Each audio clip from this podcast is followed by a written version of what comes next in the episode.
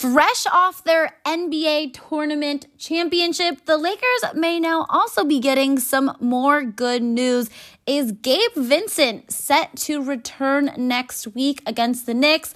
Let's talk all about this. And if he does return, what could this mean for the purple and gold? What's up, Laker fam? Welcome to the Laker Hannah podcast. I am your host, of course, Laker Hannah. I am joined by the one, the only, my favorite co host in the entire universe of universes, Laker Dad. Dad, obviously the Lakers are uh, fresh off their championship, and now even more good news. It was announced today that Gabe Vincent is hopeful for a return from his injury next week on December 18th versus the Knicks. Yeah, Hannah, let's uh, go back in time just a little bit. Uh, the Lakers signed Gabe Vincent to replace Dennis Schroeder. And at the time they signed him, I mean, the Lakers were pretty high on him. He came off, you know, an excellent playoff run with the Miami Heat last year. And I think the Lakers were really counting on him to play a big role this season.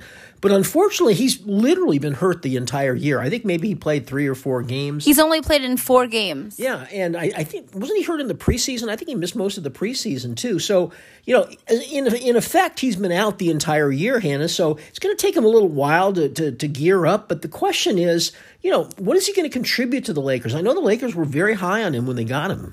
Yeah, absolutely. You know, Dad, like you said, you know, the Lakers signed Vincent to a three-year, $33 million contract this offseason, obviously expecting him to to have that big role, kind of replacing Dennis Schroeder, like you just said.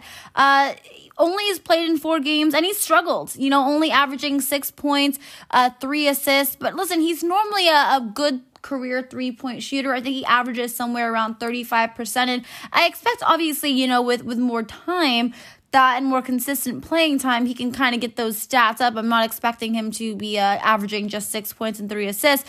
However, the biggest thing with him is the Lakers have been on this tear lately. You know, they obviously just won the tournament.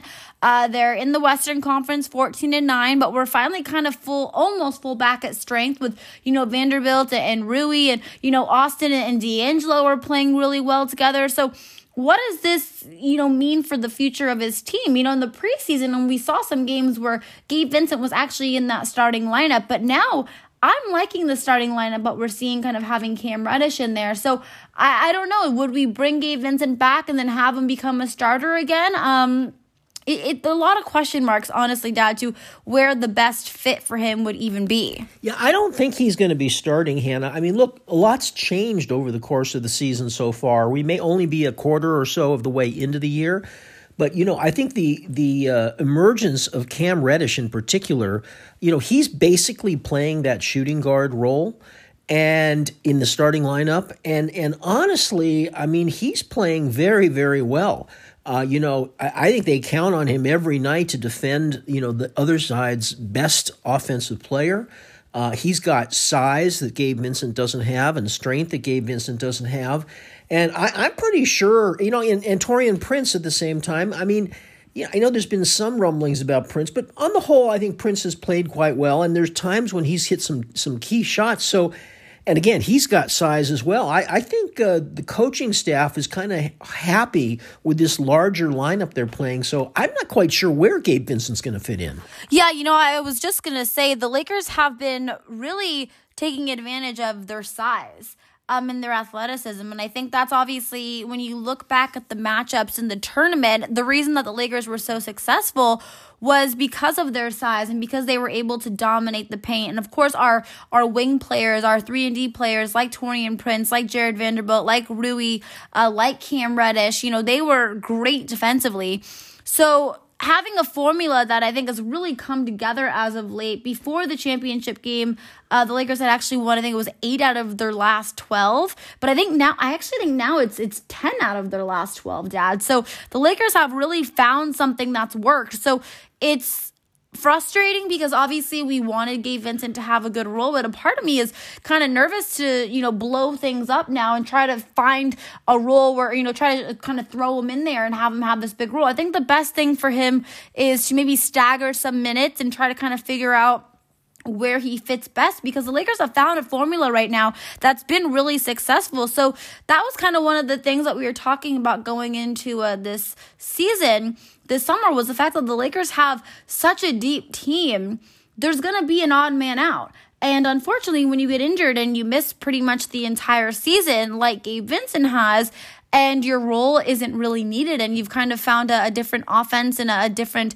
uh, you know formula that's been so successful for you he very well could be the odd man out but dad a lot of people are also saying that we shouldn't be surprised to actually see him start uh, appearing in some trade rumors obviously the lakers have been linked to zach LaVine.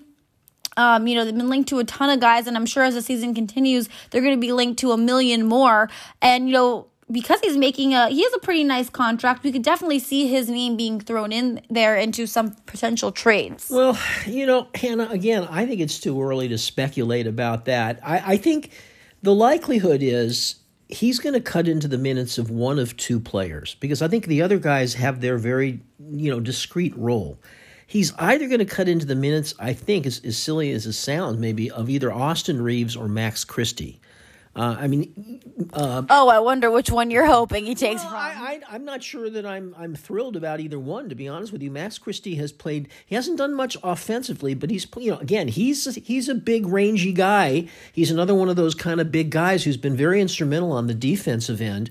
So, um, you know, I, I don't know. I mean, I, I think Darvin Ham really liked Gabe Vincent. I remember earlier in the season, I kind of, frankly, I was kind of upset. He played 35 or 36 minutes one night in a game, Gabe Vincent did.